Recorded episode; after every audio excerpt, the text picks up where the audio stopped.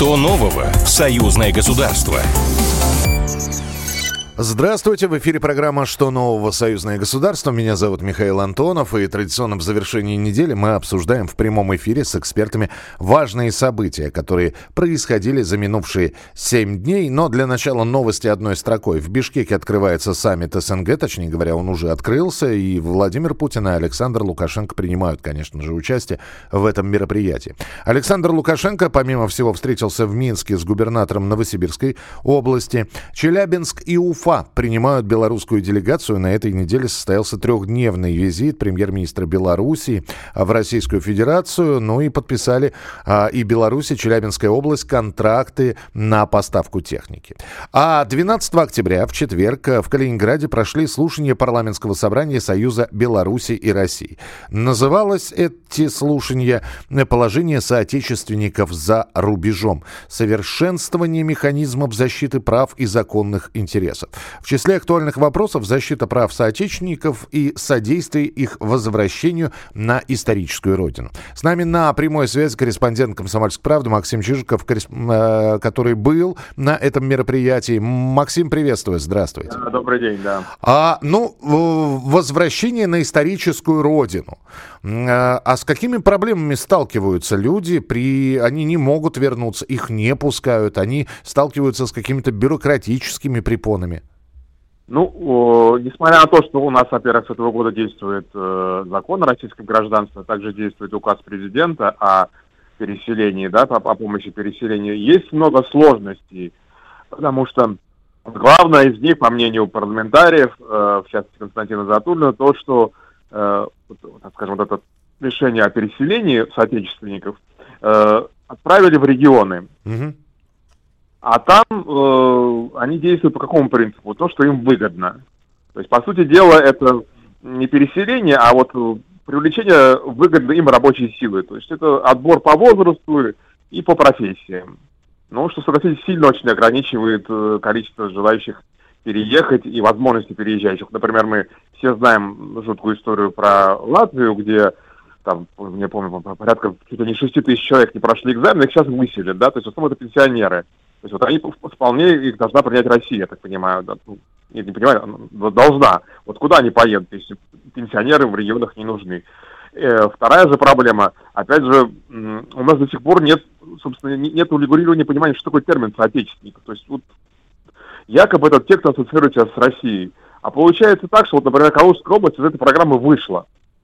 Почему? Оказывается, что 63%, кто вот переехал, это из Таджикистана, это таджики, мигранты, то есть они россияне или белорусы, живущие там. Угу. Вот такие это первоочередные проблемы, с которыми мы сталкиваемся. Максим, я слышал, краем уха все-таки шли еще и споры. Задавался, с одной стороны, риторический вопрос, на который ответ есть и очевиден, что, если человек хочет, русский человек, который когда-то, может быть, принял гражданство другой страны, но в силу обстоятельств хочет вернуться, наверное, надо ему дать такую возможность. Но, тем не менее, наверняка возникал такой, может быть, в воздухе он висел вопрос, а нужны ли они Беларуси, нужны ли они России, нужны ли они союзному государству в целом? Нужны, однозначно нужны, только возвращаясь к предыдущей теме, нужно с каждой из этих категорий работать, потому что они же разные категории, это разные волны той же репатриации. Это, с одной стороны, это потомки те, кто уехал еще в 17-м, после гражданской войны, да, более поздние волны. Опять же, нужно понимать, что сейчас какая непростая ситуация, да, в мире и вокруг России, да, и той же Белоруссии, что этими волнами миграции могут воспользоваться западные спецслужбы, условно говоря, внедрив сюда каких-то людей. Поэтому все, конечно, нужно, но работать очень аккуратно и профессионально. Губернатор Калининградской области Антон Алиханов предложил такую своеобразную карту русского. Что это, если можно подробнее, что это такое из себя представлять будет? Как я понимаю, что это некая карта, это аналог, не существует такой же карты поляка. Я так понимаю, что мы пытаемся сделать кальку оттуда, не все плохое уже есть, больше есть неплохие идеи, хотя, конечно, полностью копировать нельзя, там много разных вещей, которые не подходят для России. То есть это некий документ, который поможет, облегчит россиянину, соотечественнику, который чувствует себя россиянином или белорусом, при переезде сюда, при устройстве на работу, при устройстве там детей в школу, в вузы. То есть это сейчас тоже существует по программе переселения соотечественников, но это может как-то облегчить и унифицировать эти вещи. Ну, там, например, тоже есть одно из предложений сделать, скажем так, пробный переезд. То есть один из членов семьи переезжает, смотрит, как здесь ему подходит или нет. Подходит, значит, переезжает вся семья. Нет, ну... Извините, да. Ну что, надо, наверное, вот после этого собрания вообще понимание, сколько людей примерно, приблизительно готовы, хотят, скольких готово принять союзное государство. В любом случае, я так понимаю, что тема еще открытая, хотя предложение сделано. Корреспондент «Комсомольской правды» Максим Чижиков был у нас в прямом эфире.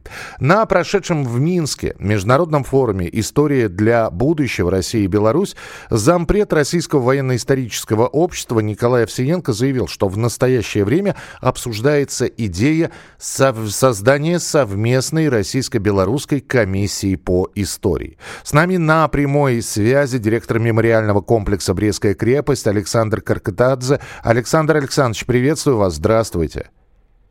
Здравствуйте. А вот создание такой совместной комиссии, то есть, я так понимаю, что есть российская комиссия по истории, есть белорусская комиссия по истории, и идем параллельными курсами, но нужна какая-то единая комиссия. Есть объяснение, зачем?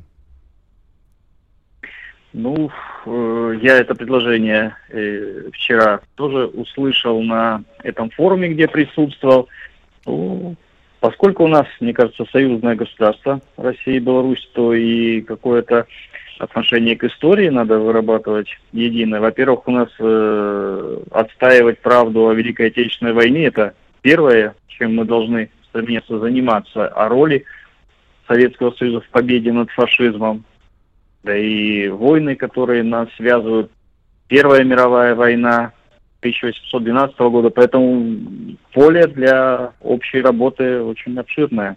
При этом мы, когда говорим о поле работы, мы подразумеваем, что работать придется с молодым поколением.